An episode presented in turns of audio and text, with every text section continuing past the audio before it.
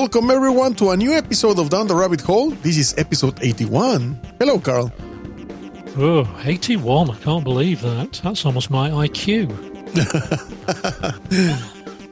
or some would argue that's a little generous, but there you go. There you go, Ryan. Well, Anyway. we're, we're getting close to the 100. We will hmm. maybe have to do something special that day. Yeah, maybe. Or that one, but right? We have, we will, we'll have to think about that. Um, but for this episode, we have two very interesting segments. One is on something which I've now forgotten. Um, just Casual relationships. Oh yeah, that's it. That, that's Casual going to be interesting. Yeah.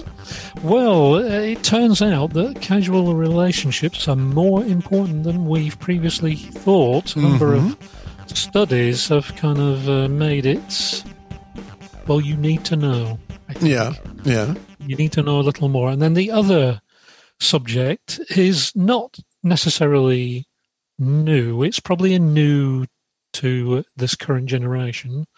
Uh-huh. certainly, I remember reading about this uh, when I was younger in the previous century.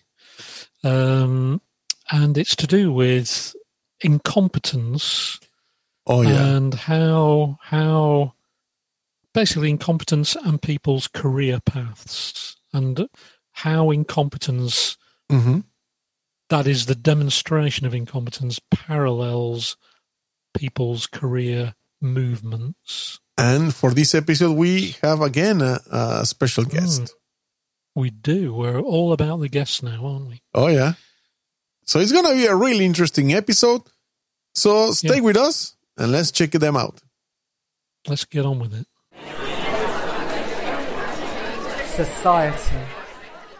Now we have a topic regarding relationships, oh a little bit of psychology, sociology, even. Yeah. absolutely And it's about the importance of having close friends, but according to a soci- uh, sociology professor at Stanford University, Mark uh, Granovetter, Mm. actually matters more all those little acquaintances yeah and uh, kind of casual casual people that you uh, meet and yeah know.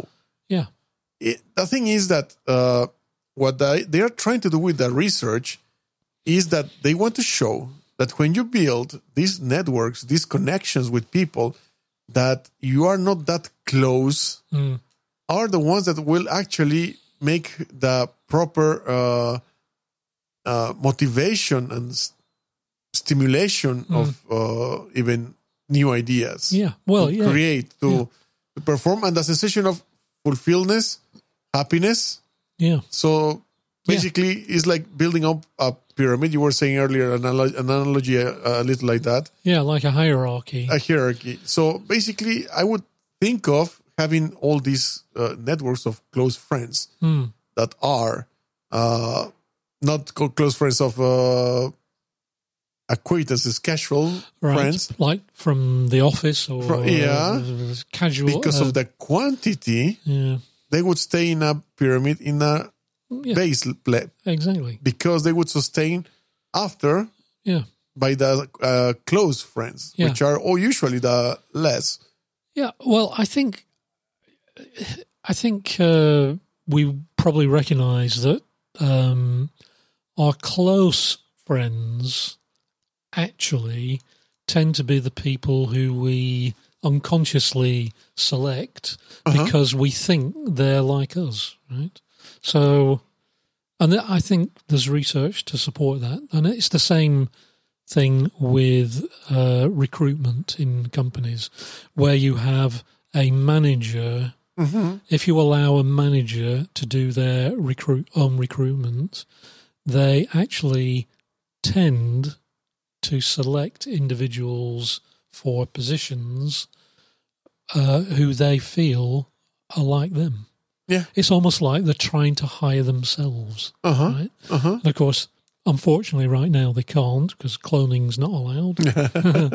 or is it? Anyway, um, so, you know, they get the nearest thing, Yeah. which is some person who uh, closely matches their own personality traits. So, so I think it's the same thing with close friends.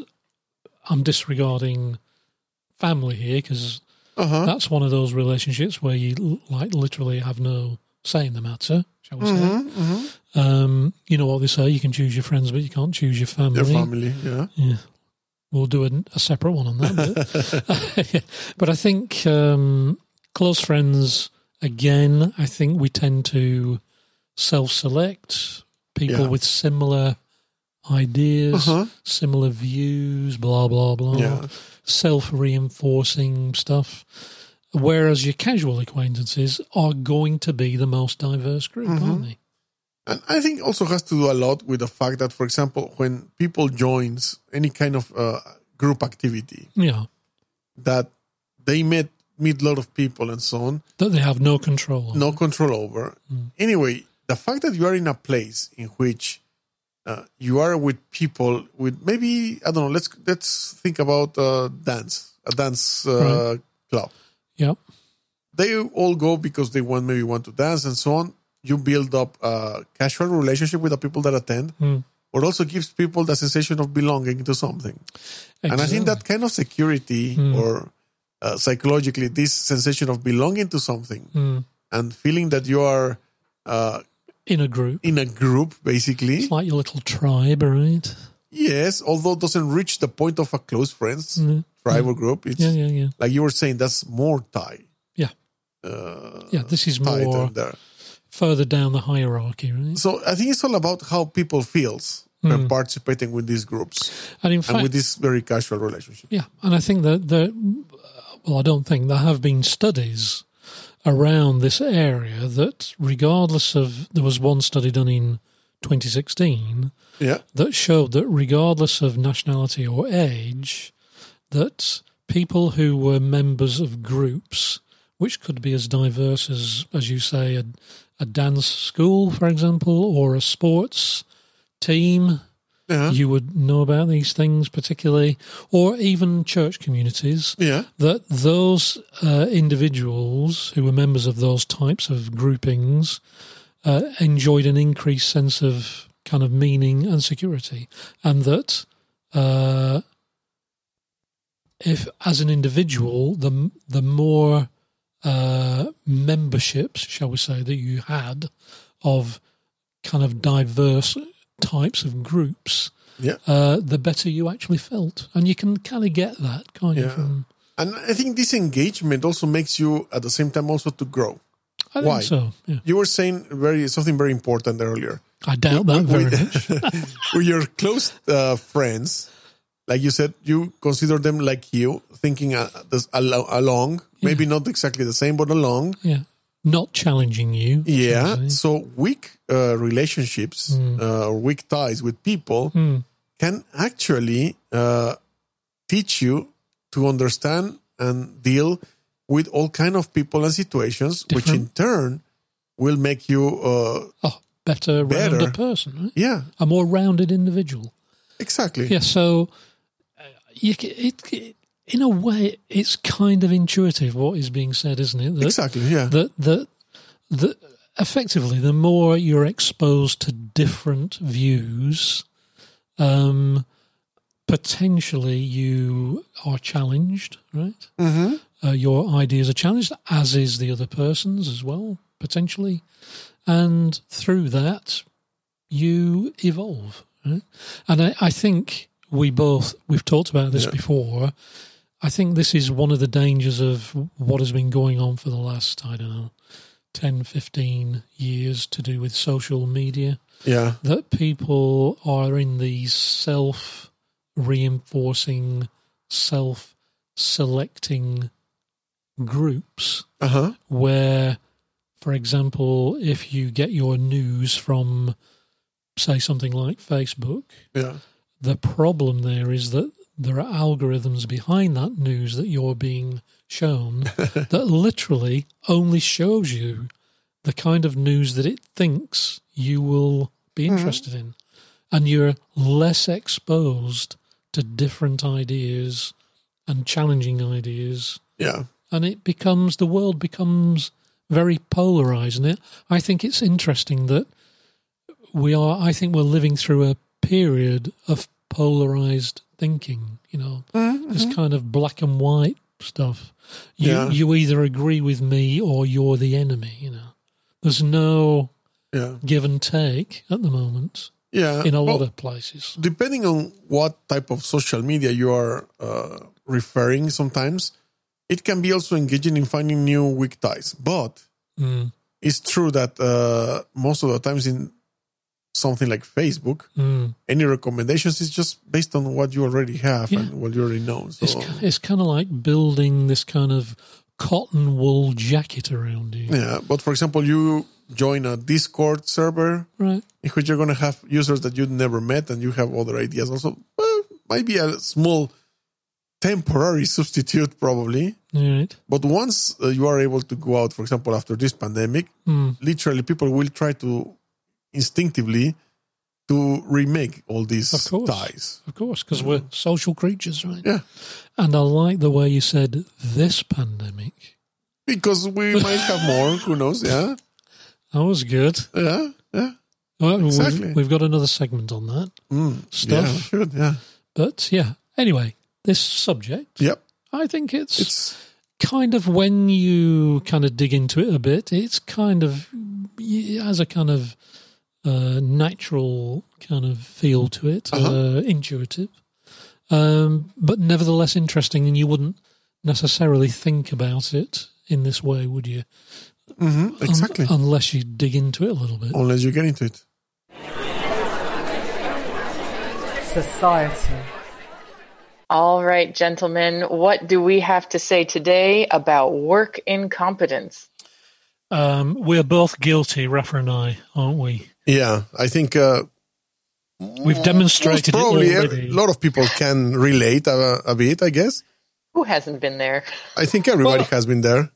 I think the thing about this particular subject, which has a kind of a subtitle, which is the Peter principle, is is named after a, a researcher uh, back in the UK who um, he observed the behaviour of his colleagues and his his peers and his managers and he became very puzzled by what he was observing in that he felt that his managers weren't actually best suited for the job. Now, his name was Lawrence J. Peter, and Uh-huh. uh, at the time, this was the 40s, 1940s, obviously, not the 2040s because we're not there yet, but anyway, he, that's okay.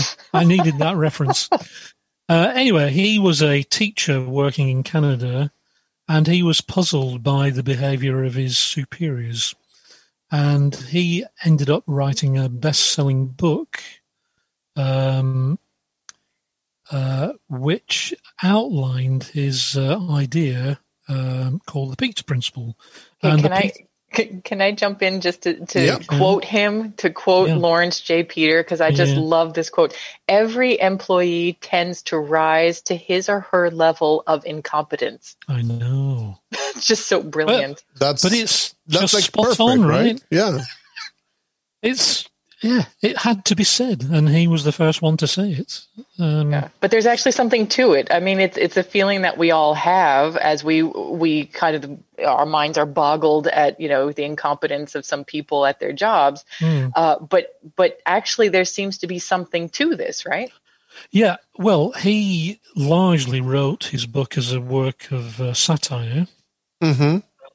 but it was only actually in more recent times that uh, this whole concept of the Peter, Prin- Peter Principle was actually explored with some seriousness, and generally speaking, it has been found out to be true. Um, and like Elizabeth said, and Rafa said, I'm pretty sure we've all uh, personally experienced it, right? Indeed. What do you think, Rafa? Uh, do you think that it's just something that we all like to tell ourselves, or do you think that there is actually some scientific basis behind all this? I think it's a behavioral uh, thing. Hmm. and sometimes uh, this happens because of the pressure of the uh, job or the work that some people have to do in relation to what sometimes you can also perceive of yourself. Mm. What is some people could call the imposter syndrome, you know? If you are Right. with that syndrome or you start to think like I'm I, I don't know if I'm actually qualified to do this, you will raise to that level actually of incompetence where you maybe at some point you will not be able to do that. But I, I've got a feeling that that that um, people who actually have the level of self awareness to realise that they they are suffering from imposter syndrome That that is a problem. the people Peter Principle is talking about. Right? But that's exactly the problem to reach that awareness. A lot of people Well, don't you- reach that awareness, you know? Exactly, and and um, the the more recent work that was done to look into how the Peter, Peter Principle might work um, was a lot of it was focused around sales activity and the common kind of corporate uh, career progression thing where you're a bunch of salespeople.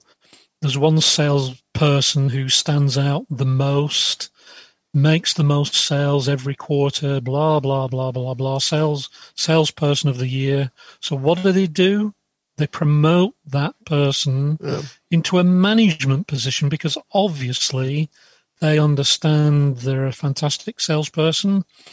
And what has been shown to be common is that rather than that promoted super salesperson inspiring the sales team to greater sales, actually it has literally no effect or sales actually drop because what they found was, and I think it's kind of intuitive, Mhm. but clearly not, which is that just because somebody, the quality that makes someone a good salesman doesn't make them a good manager. Not Exactly. necessarily. Not necessarily. Not necessarily. It can work, in the American way, that was kind of the dream is that, oh, I started off, you know, washing dishes in a restaurant, but then they saw how motivated I was. And then I, I became busboy. And then from busboy, I, you know, and you can kind of work your way up the ladder. So for someone who's enterprising but doesn't have, you know, the mother or the father, you know, who, who put them in the job directly,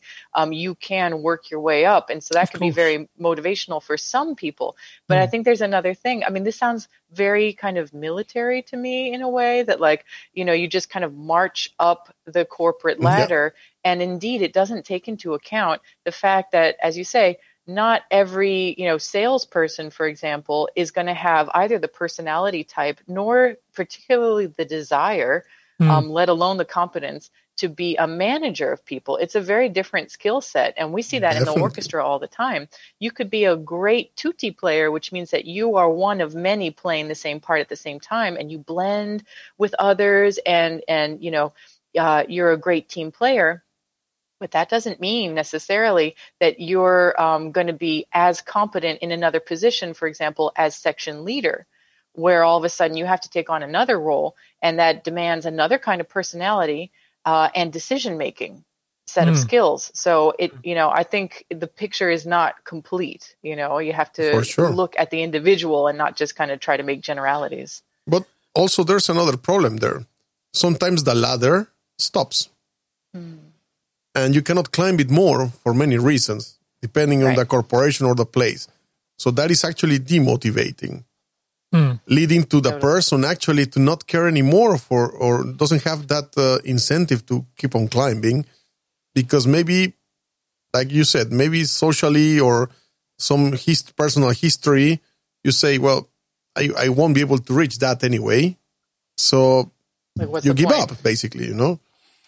But yeah, I mean, I'm not quite sure about that because I, I think the the Peter principle is not it doesn't apply to people trying to make their way up the corporate greasy pole, right? And basically, they get into higher and higher positions, and it's not the the demotivation potentially comes after everybody realizes they're incompetent. Right? So they are recognized as being Mhm. incompetent in their position on the greasy pole. The greasy pole upper heights are now cut off from them, over time they become aware that they're not moving up and they then become demotivated.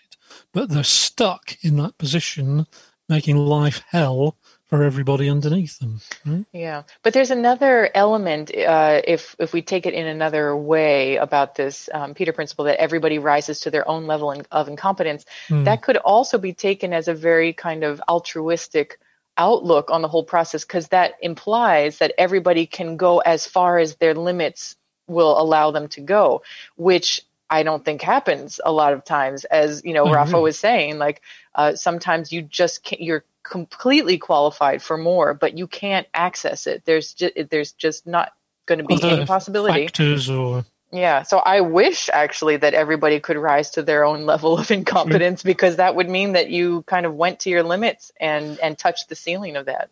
So you could say, like, rising to your own level of incompetence is a proof of uh, social, uh, vertical social movement, social. Yeah, working working at its most fluid, maybe potentially. So does that mean then that in this ideal world we are we would be completely ruled by incompetent people? Yes. and what a wonderful dystopia that and would be. Oh, just yeah. a moment, aren't we there already? it depends on what country you're looking at, but uh, yeah, there's a lot to go out there. um, but uh, but I was reading in the uh, reference material that um, management companies, uh, more kind of aware companies, are now taking a slightly different tack with promotions. So, for example, if we go back to the sales example, what they do is that when a lot of companies obviously do annual assessments these days and you know KPI targets and so on, um, what some companies are now doing is that they um, evaluate the individual's performance and they do a separate evaluation of the individual's leadership and management capabilities and they get two separate measures and it's only when the two are aligned that they can be moved up the corporate ladder. And if, for, because to me, a salesman, I don't know, maybe you can tell tell me different, but if I was a salesman, I'm making lots of money. Um, I think most salesmen would actually rather get more money than necessarily get a promotion because I think these days a lot of promotions are title signals, you know, they're like status signals, and they don't necessarily come with a uh, big increase in remuneration. So, Yeah, well, well, I can uh, understand that point of view because why, why would you want to have a steep learning curve to do a different skill set that you Hmm. weren't trained for previously, uh, when you can just make more Yeah. money doing it, something that you're already really good at? which But you're motivated You, with. you touch an interesting point here that some companies are actually trying to avoid this by creating training processes before you move up the ladder. So that when you reach that position, you are prepared to actually perform that job. exactly. So it, it, I think here it depends a lot in what the person will want actually, or what are his own goals in the place where, of work, and what the company uh, company's policy is about for promoting people up the ladder. yeah.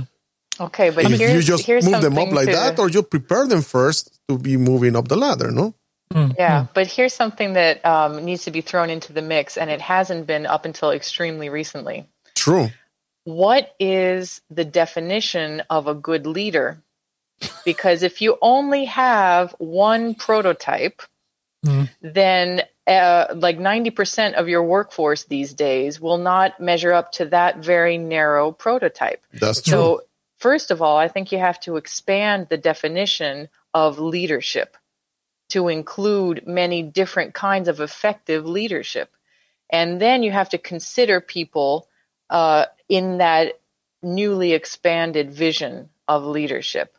Uh, because you know especially someone like me in my profession where there are only four point something percent of female conductors in the world um, i know a lot about not you know not fitting the prototype or not fitting the stereotype um, and you know a lot of opportunities just pass you up because you don't fit into that very narrow box. And that doesn't mean that you're not competent. It just Mm. means that you're not looking exactly what they're looking for. Hmm So, so in your personal experience there in your career, would you say that a lot of those, you being a, shall we say, a round peg in a square hole, are due to the fact that it's been a very patriarchal um, industry that you are you have broken into, and that the yeah. leadership pattern that they're looking for is very male gendered kind of testosterone driven rather than more empathic female driven shall we say Oh, well, it's evident. I mean, if you look at a conductor, you think, well, what does a conductor look like? It looks like an old white man. male pale and stale right I mean, that's that's the maestro myth, right? And Yeah. and that's what was selling. That's what we all expected. yeah Um, and everyone was was you know uh, accepting that.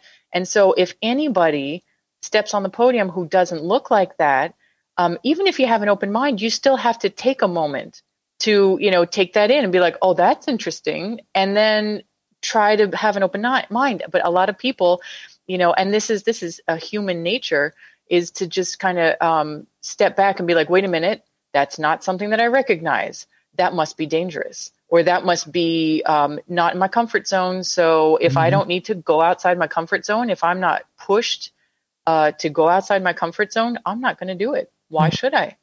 So, and that's I think now more than ever, um, we're we're really trying to push that envelope and to have more diversity and inclusion in all of our voices. You know, coming from all walks of life and not just one path or the other path. I think it's a very interesting time right now. Hmm. interesting Yep. so rafa Well, I think we are uh, reaching the end of the topic. So if you have any final remarks on this, um, do i have any final remarks no no. I found Elizabeth's um, kind of observations about a particular industry segment very enlightening. I think.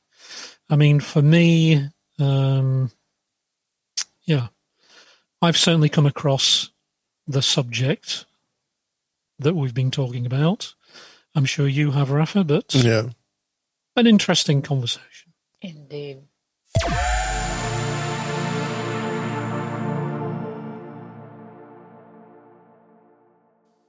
What do you think, Carl, of, of the episode of today? I think uh, two really interesting things. Certainly, the casual relationships. Um, I think it's right what it says in Mm-hmm. in the studies that they're more significant than we give them credit for, and the the thing about uh, incompetence. I've got a feeling we. A lot of people listening to that will go, Do you know, Uh huh. I'm pretty sure I've seen that. or even I worked for that person. Yeah. Do, do you think so?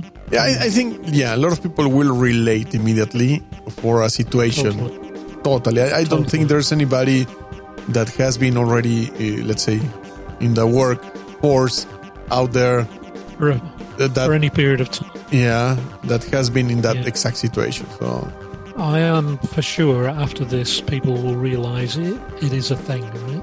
for sure. And don't forget to send us your comments. Uh, send us uh just a message, at least just to say hello. And, uh, well, We'd love to hear what people think. Right? for sure, we are ready for the next one, right? See you in the next one, Yeah. Carl. Cool.